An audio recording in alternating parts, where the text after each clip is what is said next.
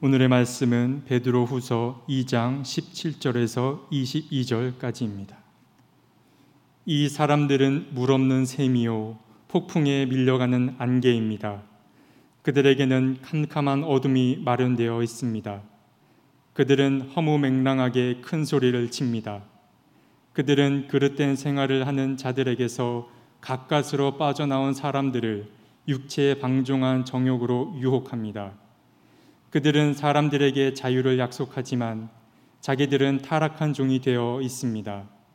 누구든지 진 사람은 이긴 사람의 종노릇을 하게 되는 것입니다.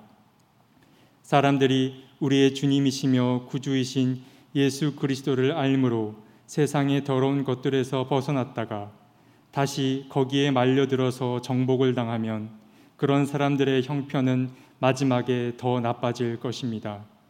그들이 의의 길을 알고서도 자기들이 받은 거룩한 계명을 저버린다면 차라리 그 길을 알지 못했던 편이 더 좋았을 것입니다.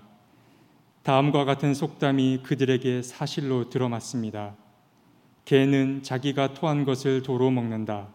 그리고 돼지는 몸을 씻고 나서 다시 진창에 뒹군다. 이는 하나님의 말씀입니다. 하나님 감사합니다. 참 좋으신 우리 주님의 은혜와 평강이 교회 여러분 모두와 함께 하시길 빕니다. 교회력으로는 성령 강림절기 중간을 지나고 있습니다. 또 세속의 달력으로 얘기하자면은 24절기 가운데 입추절기에 접어들었습니다. 음력 7월경을 가리키는 말이 맹추입니다. 맹추라고 하는 것은 아, 가을의 초입이라고 하는 그런 뜻 이겼습니다. 아, 늦더위가 있다 한들 절서를 속일 소냐 농가원령가 하는 이 즈음을 그렇게 노래하고 있습니다.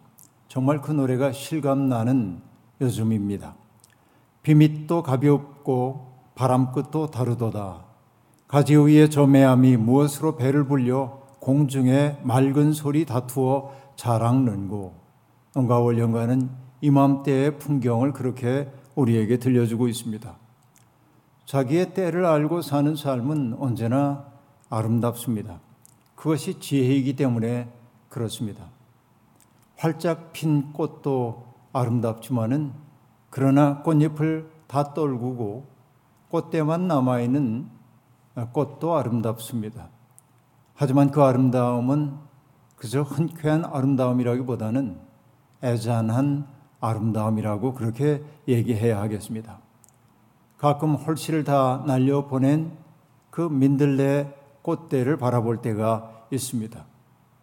그것을 무심코 바라볼 수 없는 까닭은 마치 새끼들을 다 날려보내고 빈 둥지로만 남은 어미새의 고독을 느끼도록 만들어 주기 때문에 그렇습니다. 쓰러지는 것은 추한 것이 아니라 장엄한 생명의 흐름의 일부분임을 알기에 쓰러지는 것들도 아름답게 느껴지곤 합니다. 오늘 우리는 어떤 열정을 따라 살고 있는지요? 지향을 분명히 하고 살고 있는지요? 무엇을 먹을까 마실까 입을까 이런 염려에 시달리며 사느라고 우리가 길을 가고 있는 순례자라고 하는 사실을 까맣게 잊어버린 것은 아닌지 이 시간 돌아보지 않을 수 없습니다. 물론 욕망이라고 하는 것은 참 중요한 것이죠. 우리를 이끌어가는 활력이기 때문에 그러합니다. 도달해야 할 분명한 목표를 알고 사는 사람은 도중에 만나게 되는 어려움이 있더라 하더라도 그 어려움 때문에 절망에 빠지지는 않습니다. 불편함과 어려움을 감수하면서도 끝끝내 그 목표를 향해 나아가는 사람들은 아름답습니다.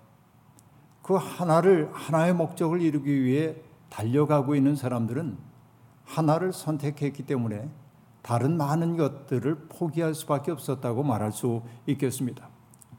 올림픽 경기에 출전한 선수들은 메달을 땄든 따지 못했든 아름답습니다. 점점 그들이 아름답게 느껴집니다.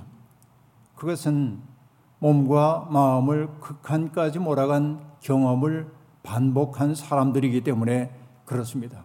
그런 의미에서 그들은 자기의 한계를 넘어서려 했다는 의미에서 용기 있는 사람이라고 말해야 하겠습니다. 진정한 용기란 어떤 것일까요? 불안함 속에서도 불가능한 것을 욕구하는 것이 진정한 용기일 겁니다. 그것을 얻으려고 노력하면서도 때때로 바라는 것을 얻을 수 없다는 사실을 내 삶의 일부로 받아들일 줄 아는 것이 또한 성숙한 태도라고 말해야 할 것입니다. 그 때문에 올림픽 경기의 감동은 승리를 거두는 사람들에게도 있지만 승자의 손을 말없이 들어주는 패자의 모습도 아름답습니다. 그도 또한 자기와의 싸움에서 이긴 사람이기 때문에 그렇습니다. 그들의 모습은 늘어난 일상에 지친 사람들에게 큰 자극을 주고 있습니다. 신앙의 여정에 오른 우리들은 목표를 분명히 하고 살고 있습니까? 신앙생활하는 목표가 단순히 마음의 평안, 육체의 건강, 그리고 범사에 내가 원하는 바를 이루는 복받기에 그친다고 한다면 그 믿음은 얼마나 허망한 믿음입니까? 사실은 마음의 평안, 육체의 건강, 물질적 풍요에 이르는 길을 가리키는 세속적인 지혜는 차고도 넘칩니다. 굳이 신앙이 아니라 해도 그 길을 가르치는 교사들은 넘치고 또 넘칩니다. 그렇다면 정말로 우리가 신앙생활을 하고 있는 까닭은 어디에 있을까요? 오늘 베드로 사도는 우리에게 가르쳐 주고 있습니다. 신앙인의 유일한 목표가 있다고 한다면 그것은 하나님의 성품을 닮는 사람이 되는 데 있다. 이렇게 말하고 있습니다. 하나님의 성품을 닮은 사람이 아름답습니다.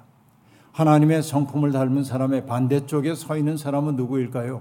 그것은 자기의 정욕을 따라 사는 사람입니다. 정욕을 따라 살다가 부패해버리고 마는 사람이야말로 불쌍한 사람이라 말할 수 있겠습니다. 육체적 욕망에 굴복하는 일이 습관이 되어서 하나님의 형상을 잃어버린 삶처럼 슬픈 게 또 있을까요? 그 때문에 베드로는 성도들이 열심을 다하여 몸과 마음에 익혀야 할 덕목들을 몇 가지 제시하고 있습니다. 하나님이란 마음의 중심을 향해 나아가려는 사람들에게 가장 먼저 요구되고 있는 것은 믿음이죠. 그러나 믿음만 가지고는 안 됩니다. 믿음의 덕을 더하여야 합니다. 그리고 덕만 있어도 또한 안 됩니다. 덕에는 지식을 더해야 합니다. 지식에는 절제를 더해야 하고, 절제에는 인내를 더해야 하고, 인내는 경건을 더해야 하고, 경건에는 신도 간의 오해를 더해야 하고, 신도 간의 오해에는 사랑을 더해야 한다고 그렇게 베드로는 말하고 있습니다. 바로 이것이 하나님의 성품을 닮아가는 사람이 몸과 마음에 익혀야 할 하나의 과제라고 이야기할 수 있겠습니다. 그런데 이 말을 뒤집어 보면 그 의미가 더 뚜렷하게 드러납니다. 그 사람이 믿음은 있는 것처럼 보이는데 덕스럽지 못한다고 할 때 우리는 그에게 느끼는 것이 무엇입니까? 교만함을 느끼게 되어 있습니다. 그리고 그 사람이 덕은 좀 있는 것 같은데 바른 지식과 이해에 근거하지 않은 덕스러움이라고 하는 것은 때때로 방종에 흐르기도 한다는 것을 우리가 알고 있습니다. 그런가 하면은 지식은 꼭 필요한 것이지만은 지식이 삼가하는 태도를 알지 못할 때 그 지식은 오만한 삶으로 귀결될 수밖에 없음을 우리는 알고 있습니다. 또한 어떻습니까? 인내를 모르는 절제라고 하는 것은 조급증과 원망을 낳게 마련입니다. 경건함이 없는 인내는 어떠합니까? 권태와 짜증을 불러일으킵니다. 신도 간의 우애가 없는 경건이라고 하는 것은 무엇이죠? 사람을 고립시킨다고 말할 수 있겠습니다. 아가페적인 사랑이 없는 신도 간의 우애는 불화에 이르기 쉽습니다. 그렇죠. 똑같은 하나의 흐름을 뒤집어 보면 그 의미가 분명하게 드러나는 경우가 있습니다. 우리는 바로 그 목표를 향해 나아가는 사람이 되어야 합니다. 그런데 많은 분들이 이렇게 느낄 겁니다. 하루하루 일생을, 일상을 살아가는 일도 버거운데, 오늘 하루하루 처리해야 할 그 일만 해도 골머리를 썩을 수밖에 없는데, 우리가 정말 그렇게 살 수 있을까요? 그건 너무 과한 요구가 아닐까요? 라는 생각 말입니다. 하지만 여러분 여기에 제시되고 있는 그 덕이라고 하는 것은 여러 가지로 설명을 하긴 했지만 요약하자고 한다면 두 가지라고 얘기할 수 있겠습니다. 그 첫 번째는 뭐냐면 이런 것입니다. 아직도 우리가 목표에 도달하지 못한 불완전한 사람이라는 사실을 언제나 인식해야 합니다. 내가 참 부족하구나 라고 하는 걸 느껴야 한다는 이야기죠. 이게 첫 번째입니다. 교인이 된 연수와 우리 믿음의 깊이와 넓이와 높이가 비례하는 것은 늘 아님을 우리가 알고 있습니다. 내가 아직도 멀었구나 라는 사실을 자꾸만 느낄 수 있어야 돼. 자기의 부족함을 알아야 배우려 하기 때문에 그렇습니다. 부족함을 알아야 다른 사람에게 너그러울 수가 있기 때문에 그렇습니다. 그런가 하면 두 번째로 우리가 얘기할 수 있는 것은 무엇일까요? 하나님을 진심으로 사랑하는 사람들은 뭘 보면 알 수 있어요? 이웃들을 아끼고 존중하는지를 보면 그가 하나님을 사랑하는 사람인지를 알 수 있습니다. 하나님을 사랑한다고 말하면서 이웃들을 아낄 줄도 모르고 아, 그리고 존경할 줄도 모르는 사람들이 있습니다. 그들은 오도된 영혼이라고 말해야 하겠습니다. 사람들을 대하는 태도를 보면 그의 내면의 풍경을 알 수 있습니다. 하나님을 향한 그의 마음이 어떠한지를 우리가 알 수 있는 것이지요. 예수를 믿는다고 하는 것, 그것은 예수를 사랑한다는 뜻이고, 우리가 정말로 예수를 사랑한다는 것은 그분이 좋아하시는 일을 나 또한 좋아한다는 뜻 아니겠습니까? 주님은 만나는 모든 사람들을 아버지께서 내게 이끌어 주신 사람으로 여기셨습니다. 그리고 그런 사람들을 정말로 존중해 주셨습니다. 세상의 아픔을 당신 속으로 끌어들여 풀어주려 하셨습니다. 유대교가 부정한 것으로 여겼던 그 사람들의 몸에 손을 대면서 그들에게 있는 부정함을 당신에게로 옮겨와 정화시키려고 한 것이 바로 예수 그리스도의 삶임을 우리가 알고 있습니다. 사회 주변으로 내몰려 벗도 없이 외로움 속에 방치된 사람들을 만날 때마다 주님은 그들이 얼마나 소중한 사람인지를 일깨워주며 그들의 시린 마음을 달래 주려 하셨습니다. 바로 이것이 예수 그리스도의 삶입니다. 우리가 그리스도를 믿는다고 한다면, 다시 말해 예수 그리스도를 사랑한다고 한다면, 주님이 하셨던 그 일을 우리도 기뻐하며 수행해야만 합니다. 바로 이것이 벗으로 부름받은 우리들의 책무라고 말할 수 있겠습니다. 능동적으로 고통당하는 사람들을 찾아다니는 사람들도 있습니다. 정말 아름다운 영혼들입니다. 그러나 대부분의 사람들은 그렇게 살지 못합니다. 그러면 우리는 버림받은 사람들일까요? 아니요. 내 삶의 자리에 있을 때 나에게 다가오는 사람 하나하나를 정성을 다해 대하기 시작하면 됩니다. 이것이 무엇보다도 중요합니다. 믿음의 진실함은 특정한 교리에 대한 승인이나 의례 참여에서 드러나는 것이 아니라 일상의 삶을 정성스럽게 사는지를 보면 우리가 알 수 있습니다. 그러나 안타깝게도 세상에는 자기들의 믿음을 특권으로 치환하려는 사람들이 많이 있습니다. 그릇된 선민의식에 사로잡혀서 우리는 구원받았고 그들은 구원받지 못했다는 허위의식에 사로잡혀 사는 사람들이 많이 있습니다. 그 때문에 자기와 다른 사람들을 용납하지 못하고 멸시하는 사람들 말입니다.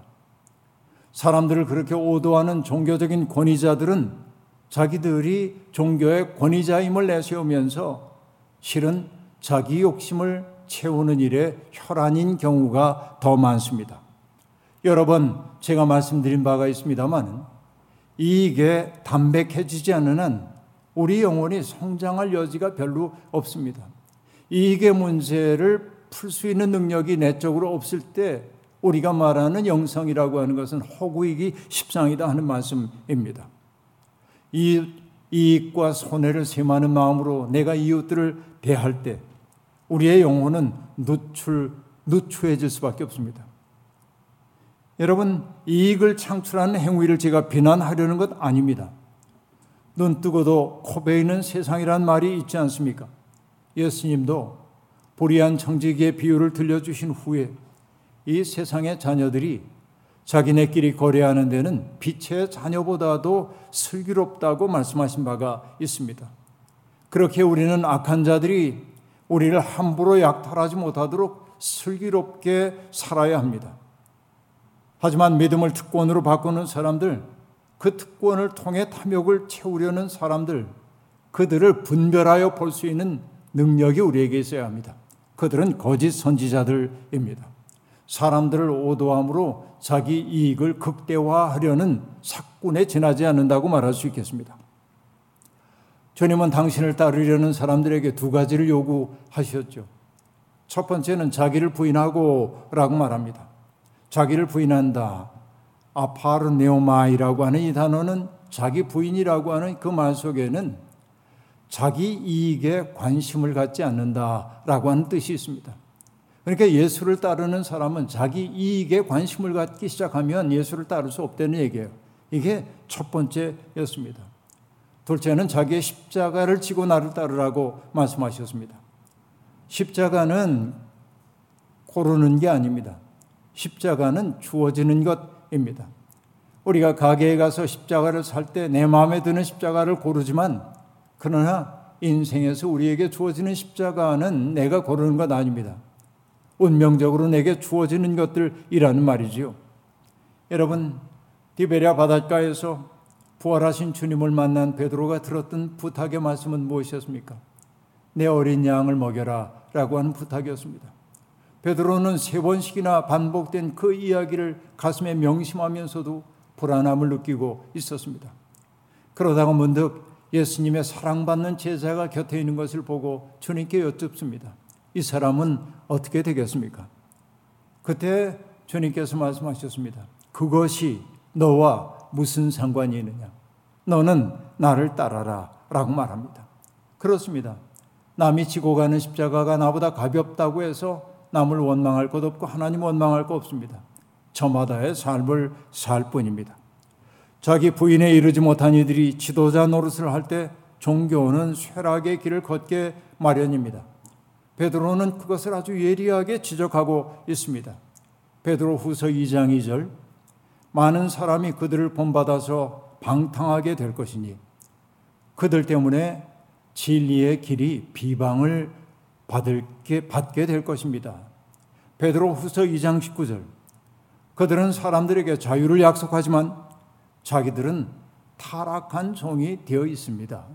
여러분 기가 막힌 현실 진단 아닙니까? 거짓 지도자들은 탐욕스럽고 들뜬 영혼들을 유혹하여서 자기들의 권위 아래 복종하도록 만듭니다.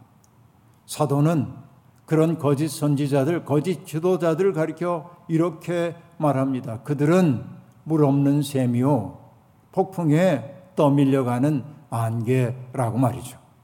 그렇습니다. 물이 솟구치지 않는 샘은 황량합니다. 고인 물은 썩게 마련입니다. 안에서 물이 솟구쳐 나오지 않을 때 그래서 사람들이 더 이상 그 샘을 찾지 않게 될 때 그 우물은 슬프게도 오물로 뒤덮이게 마련입니다. 물이 솟구치지 않는 까닭은 어디에 있을까요?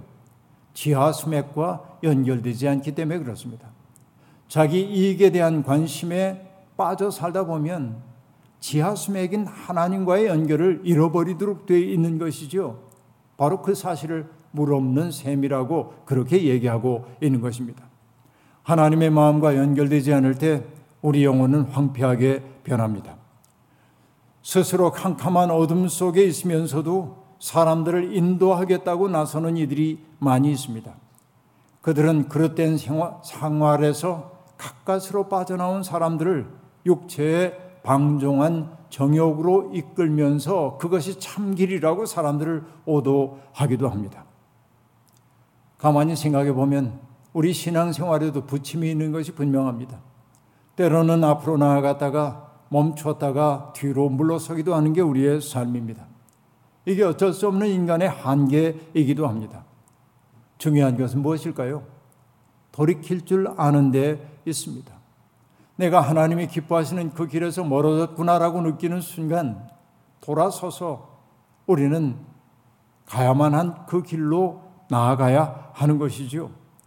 그러나 사람들은 대개는 애써 걸어온 그 거리가 아까워서 돌아설 생각을 하지 않고 자기의 행동을 정당화하려 할 때가 아주 많이 있습니다. 바로 이것이 노력 정당화 현상이라고 하는 것입니다. Justification of effort phenomenon이라고 얘기하고 있는데요. 그러니까 노력 정당화 현상 그렇게 얘기합니다.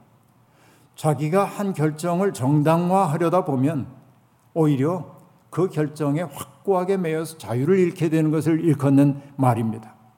바로 이것이 신앙적 언어로 얘기하자면 영혼의 굳어짐이라고 말할 수 있겠습니다.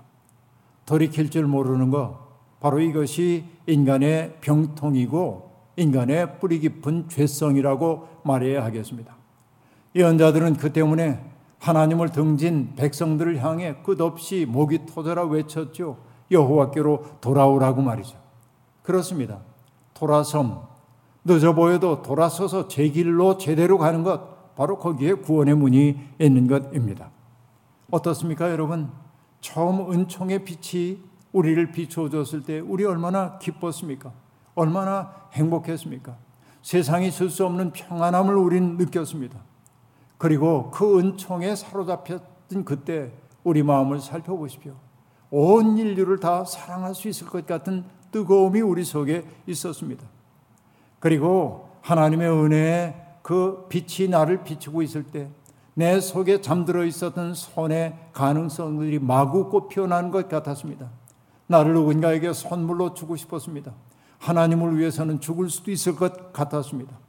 문제는 그 비춤의 순간이 지속되지 않는다는 데 있습니다.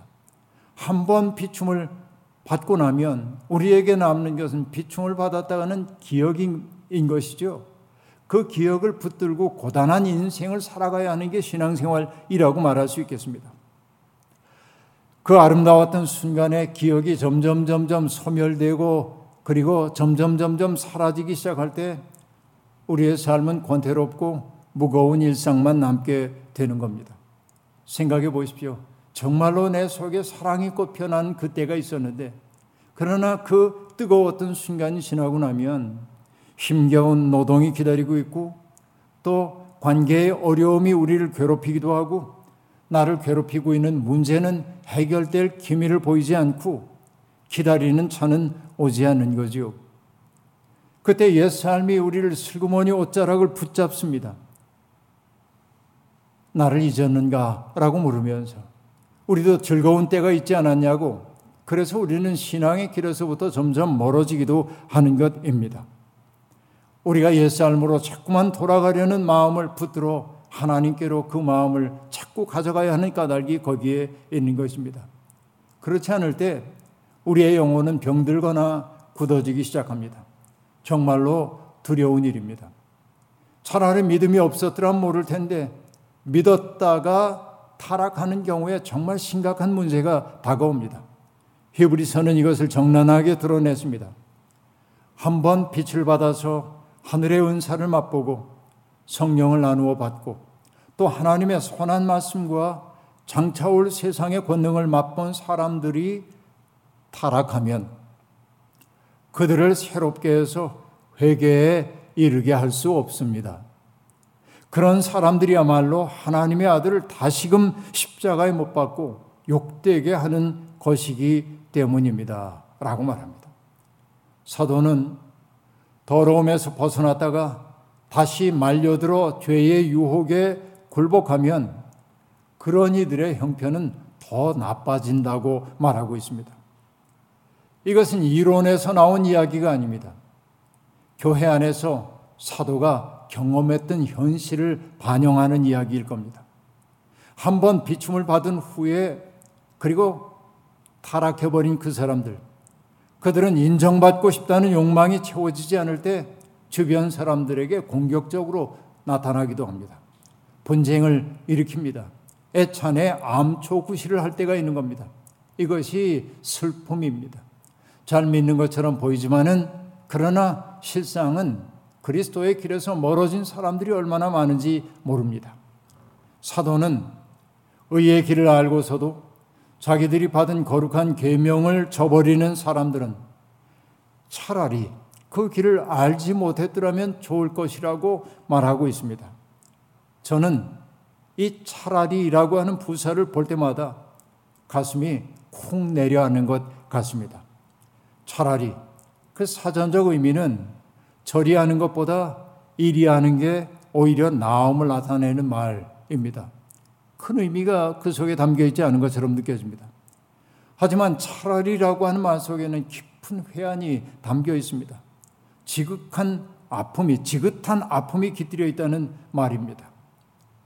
예수님은 최후의 만찬날 제자 가운데 하나가 당신을 배신할 것이라고 말씀하시면서 탄식하듯 이렇게 말씀하셨습니다. 그 사람은 차라리 태어나지 않았더라면 자기에게 좋았을 것이다. 라고 말합니다. 이 구절과 처음 만났을 때 저는 적잖이 충격을 받았습니다. 주님으로부터 차라리 태어나지 않았더라면 좋았을 존재라는 말을 듣는 사람이 있다는 거, 이거 얼마나 두려운 일인지 모릅니다. 그러나 살다 보면 우리 또한 이런 느낌이 들 때가 있습니다. 흉악한 범죄자 혹은 인간 실격이라고 밖에 말할 수 없는 사람들을 보면 우리도 모르게 저 사람은 차라리 태어나지 않았더라면 좋았을 텐데 라는 말이 떠오르기도 합니다. 차마 그 말을 발설할 수는 없지만 우리의 마음속에 그런 생각이 들기도 하는 것이 사실입니다.